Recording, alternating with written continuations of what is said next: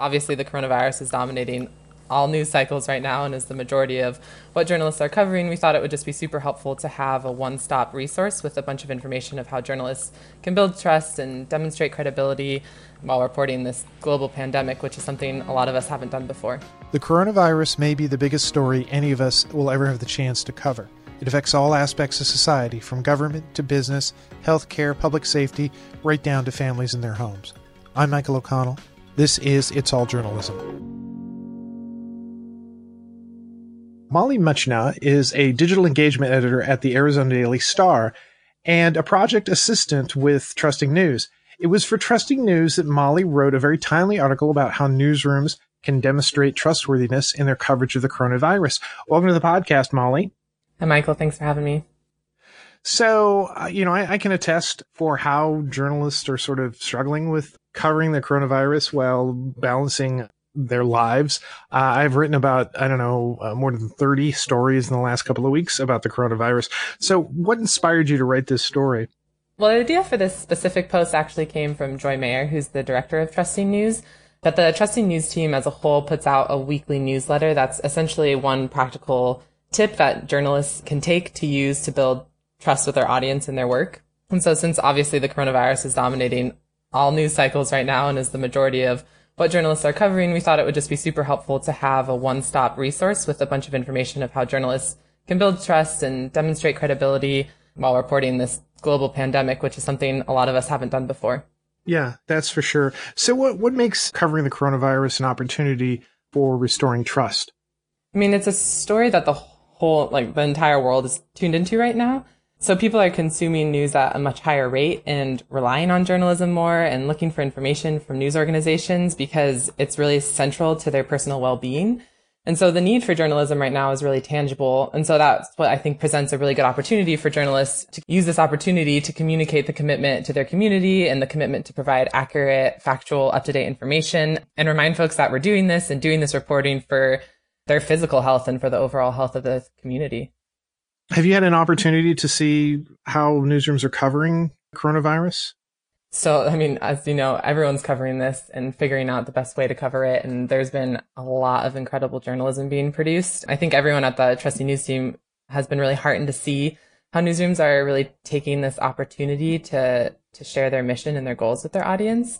Yeah, I don't know if you've seen from a lot of different newsrooms kind of explaining that with their coverage, what they're trying to do is to not alarm the public or panic them, um, but to help them. And that's been great to see. It's also been great to see the breadth of the reporting that's happening, you know, beyond just the, the case tracking and kind of constantly keeping the ticker updated. There's been such incredible reporting on the economic and business impacts, um, how that impacts schools. And it's been really cool to see some newsrooms. Like I, I think I just was seeing an example from the Virginian-Pilot this morning about kind of creating like Facebook groups and different community organizing so that people can share resources and help one another, which is really great to see.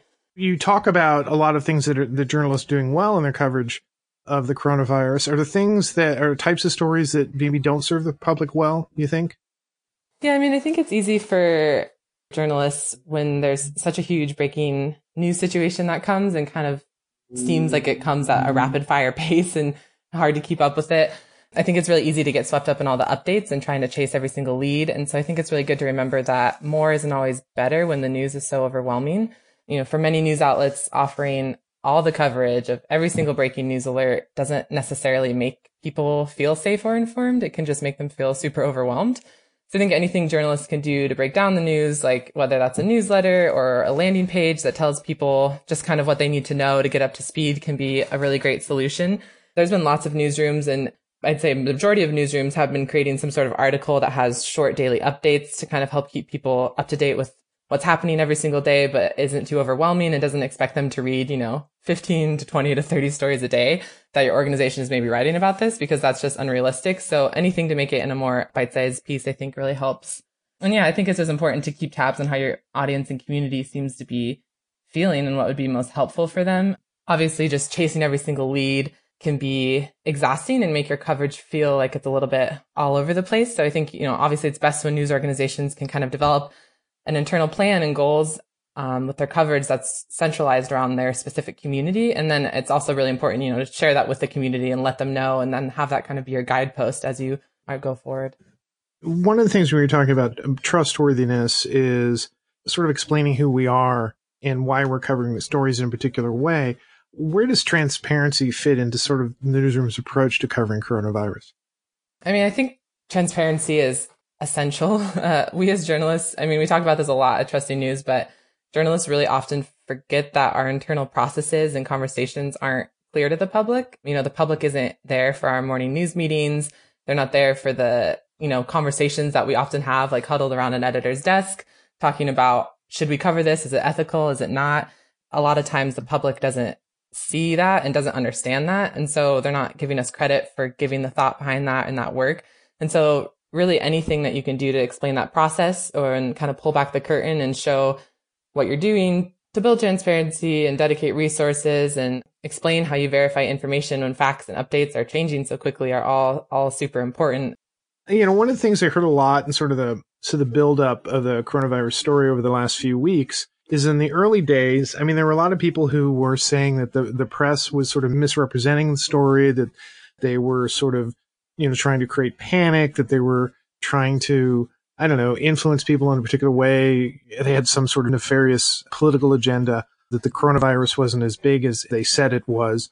And now I think we've all kind of come, one would hope that we've sort of come to an understanding that it's something different and it's something real that, that people need to take seriously.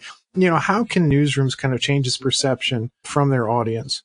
Yeah, definitely. I think you're right in that we've seen as the seriousness of the matter has kind of settled in this week a little bit, a little bit less of those complaints, but I think it's important to remember that there are some newsrooms that are doing this that, you know, possibly are exaggerating and sensationalizing or stoking fear. So it's really important if your news organization is not trying to do this to tell your audience that and tell them how you're doing that. And a great way to do that is to address some specific complaints or questions that your audience might have. And so maybe, you know, look through your Facebook page or Twitter or whatever your normal feedback loops look like and gather a lot of those questions or more likely complaints and, and address them on those platforms, but also it could be a really good opportunity to maybe compile some sort of FAQ that you could publish on the website and then continue to link back to. Yeah, I agree with you. I think that in general, people have sort of gotten to a place where they understand sort of the, the gravity and the seriousness of the situation. But I also sort of feel, you know, now that we've been covering it and we've been covering the government's response to it over the last few weeks, we're kind of at a, at a point where for us as journalists, our approach needs to shift a little bit and I think you kind of touched on some of that, you know, how we communicate with our audience and how we listen to our audience because they're coming to us because they want to get the latest updates and everything. But they also, I mean, there's a lot of new situations emerging, you know, local people forming support groups or Facebook groups to share information and whatnot. How do you think journalists, newsrooms should sort of move forward and, and sort of embrace this dialogue, I guess? Yeah, no, I think it's so necessary right now I mean, it always is necessary to be investing in that relationship with your audience, but I think especially now in this time of crisis when people are feeling really scared and confused and looking for information, again, like any sort of existing feedback loops that your organization has is a great place to reach out to your audience. You know, social media is great, natural place to have those conversations. But I think it's just important to to ask your followers or your audience how they're feeling and ask what questions they might have and, and what it is as you as a news organization or a journalist can do to help them and really open up that dialogue and know that and let them know that you're you're open to talking with them and open to taking suggestions and story ideas. One really key thing I think is important to moderate comments on your platform and delete and correct misinformation and address possible like misassumptions that people have. I think, you know, if someone goes on a Facebook page and they just see an onslaught of negative comments or you know, accusations of quote unquote fake news. A lot of times that's not a super inviting environment for people to want to jump in and be a part of that conversation. And so letting people know that you're there, you're moderating comments, you're trying to host productive community conversations and are really looking to hear their experience and their questions and what's going on with them, I think is really important. And I think too, like we've seen some newsrooms do this already, like NBC, I think it was their social media team did this on Twitter, which was really great. But there's it's great time to remind your audience that, you know, you're a human too as a journalist and um, you're going through this too and you're experiencing this and you're worried about your family and you're worried about your health. And a lot of us in the journalism business are worried about our jobs right now as we see ads being pulled from, from papers. And so I think it's just important if you can to remind your community that you live and play and work in the same community. And so, you know, you're just as invested in this story as they are. And so kind of sounds cheesy, but reminding them that we're really all in this together. Yeah. And I think that's really kind of important. I've, you know, in the last couple of weeks, uh, last week in particular, you know, having a dialogue in social media and in the comments on our website, you know, about how people are occupying themselves. If they find that they're, you know, stuck at home or, you know, early on when there were all this sort of concern about, you know, not being able to get, you know, toilet paper or water, milk or whatever at the, or soap at the supermarket and people just sort of sharing their experiences of, you know, the supermarkets in their neighborhood, you know, who has what and, and everything. The food chain in the United States, the distribution chain is not, is not broken. The shelves don't have any toilet paper this week, but, you know, they're going to fill up very quickly. So there's no need to necessarily create panic so it's kind of a fine line that you, you sort of walk and sharing this information, but, but also you're sort of tempering it with this understanding that we're in a crisis situation, but we're not in a terrible situation. You know, there are a lot of things that, that we're going to have to endure, but there are mechanisms in place that are still continuing. And I think that's kind of part of what our job is that's important. You, you kind of touched on this, so I don't want, I don't want to dwell too much on it. I mean, but you know, journalists are human beings and, and we're having to deal with this as well. What do you say to a journalist who they use the internet and they use their phone a lot for their jobs, but they're used to going out and, you know, having face to faces with people and they may not be able to do that. So, you know, how do you put yourself in that headspace so that you can function in a different way? Yeah. I mean, I think that's been a huge adjustment for a lot of newsrooms this week. And I mean, especially the one that I work in in, in Arizona, that, that it's a new way of functioning for us. And so, you know, although journalists often do reporting and, and crowdsourcing information on social media and over the phone. I think it's just a whole new place to be in. And so again, you know, like I, there's been some great examples that we have on the trusting news site of TV stations who have done this, who have just said that, you know, like we're, we're shifting to where we have never been a completely remote operation and now we are. And these are the things that we're doing to try to keep our journalists safe. Um, and here's how we're working to do that. And they're, and just admitting that there's some unknowns to that, but that we're like trying to figure that out and, and working through those, I think is, is really helpful in building that transparency and again, demonstrating that trustworthiness and. Well, if you don't mind me asking, what's your situation? Are you working from home? Our whole newsroom is almost entire newsroom is working from home. And I actually, um, was in the really privileged spot to already work mostly remotely. So I was already pretty set up to be working from home. But yeah, no, it is, it is interesting. I think a lot of, you know, we're figuring out different ways. Um, I've probably seen like so many articles being shared this week on Medium or on Slack of like how to be effective when working from home and how to have team meetings. But, you know, I think we're figuring that out with our newsroom still, you know, having some like after work video happy hours together and, uh, a lot of communication on Slack, a lot of phone calls and you can do it. And so I think just trying to stay connected and keep that vibrancy, you know, being in a news room or like a news operation is is such a specific feel and there's there's energy there and it's just so easy to communicate when you're all in the same space. And so trying to create some of that camaraderie and feeling of support even though you know we're not in the same place right now. My day job is i'm i'm a field editor for patch and you know 99% of my my working is working at my house working on my phone working on the internet and I do go out occasionally, but mostly, you know, I'm all kind of set up for, you know, calling people, emailing people, you know, doing interviews remotely. So for me, that wasn't so much of a, a shift. At the same time, you know, some of the things that you sort of mentioned, I mean, we use Slack a lot and we've, we've created sort of these channels in Slack where uh, people can kind of hang out and they can sort of talk, swap experiences, post pictures. They had a, a parents page in Slack where, or channel in mm. Slack where people posted photos and they talked about their, you know, ha- having their kids at home and having to, you know, school them. So that's fun. it's interesting to see the innovative ways that people are figuring out to connect and keep that support and just being checking in. And, it, and I mean, it's been again, like really heartening for me in, in my newsroom just to be like, get so many calls every day from people just being like, are you good? And just wanting to check in and making sure, you know, even was just talking with a coworker the other night, like she's like, do you have enough toilet paper? I was like, I'm good. Thank you. So it's, it's nice to have those um, support systems built in. Covering a big story, you know, we all have this sort of instinct that we just want to just like push and push and push. But this is a, this is a big story that's going to go on a really long time. And uh, you know, I don't think Mhm. all of us have that that experience of covering such a big story that's gonna gonna run for so long, and just knowing when to stop and to self care, taking time away so you can read a book or you can be with your family or go for a walk or play with your dog or whatever. I think is so important just for your mental state because Oh, there's always gonna always going to be new information. There's going to be another new story tomorrow or tonight or that you may miss that you're going to have to do a follow up on, but you just kind of carve out time for yourself. I think it's for everybody who works at works out of their home in this situation.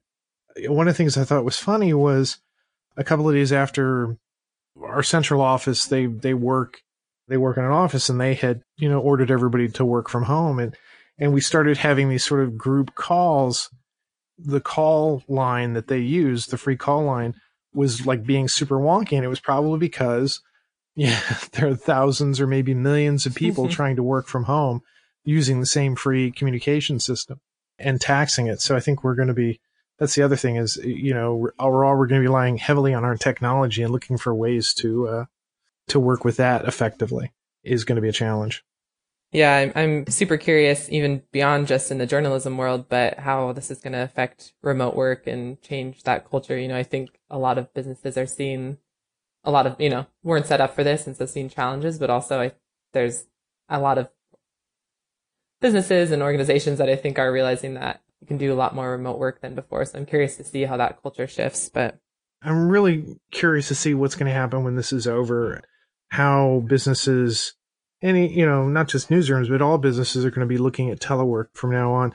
I worked at uh, Federal News Radio covering the federal government for several years. And under the Obama administration, there was, there was this kind of huge push to get every agency in the Washington, D.C. area to, you know, have a, a good chunk of its of its workforce either teleworking or telework ready just for national security purposes. If something happened in DC that people couldn't go down here, oh, I don't know, like a coronavirus, the, the functions of the government could continue with people working at home. And so they'd sort of reached a certain level of that. But in recent years, there was sort of a less interest in, in embracing telework. But I think this is going to reveal a lot of strengths and weaknesses about telework. Um, Mhm. and hopefully maybe we'll see some better technologies, better support systems that, that'll make it easier because I saw something a week or so ago that was it the uh, European Space Agency had said that the air pollution in Italy had gone down significantly since everybody was stuck at home. So seeing things that just like that could uh, have a huge impact on other things like the like the environment. So what would you say to a journalist right now who's covering this big story, the coronavirus? What what would you say to them? I would just, you know, say thanks first of all. You know, I, I am a journalist in this time and I'm doing some work with it, but I am very much removed from the day to day churning of stories and I am just incredibly thankful to them and, and would say, you know, keep up the good work and, and um, be heartened by knowing that so many people are relying on their work right now and, and people who, you know, previously probably didn't even see your coverage or, you know, give a lot of thought um, might end up being supporters of you just based on the, the work that you're producing and the information you're providing and how you're helping the community. And so I think to be, be heartened by that and yeah, remember what, what a community, incredible community service that you're providing right now. I think so many journalists get into this business because they, they care about the health of their communities and they, they care about giving back. And so I think just knowing that, you know, this is the ultimate time that, that we're doing this and, and really, um, is, is just so important. So I think I would say thanks and keep up the good work. Good luck. Yeah, I agree. Thanks and keep up the good work. Mollie, thanks for coming on the podcast. Yeah, thanks so much, Michael. I really appreciate it. You've been listening to It's All Journalism, a weekly podcast about the people who make the news. You can find out more about us and download past episodes at itsalljournalism.com. While you're visiting our website, why not sign up for the It's All Journalism newsletter? You get all the latest info about our podcast, including episode notes and news about live events and upcoming interviews. Go to itsalljournalism.com to subscribe. It takes a lot of people to create an episode of It's All Journalism. Nicola Grisco produced this episode. Amber Healy wrote our web content. Nick Dupre wrote our theme music. Amelia Brust helped with our booking. Nicholas Hunter provided a web assist. And I'm your host, Michael O'Connell. It's All Journalism is produced in partnership with the Association of Alternative News Media. Thanks for listening.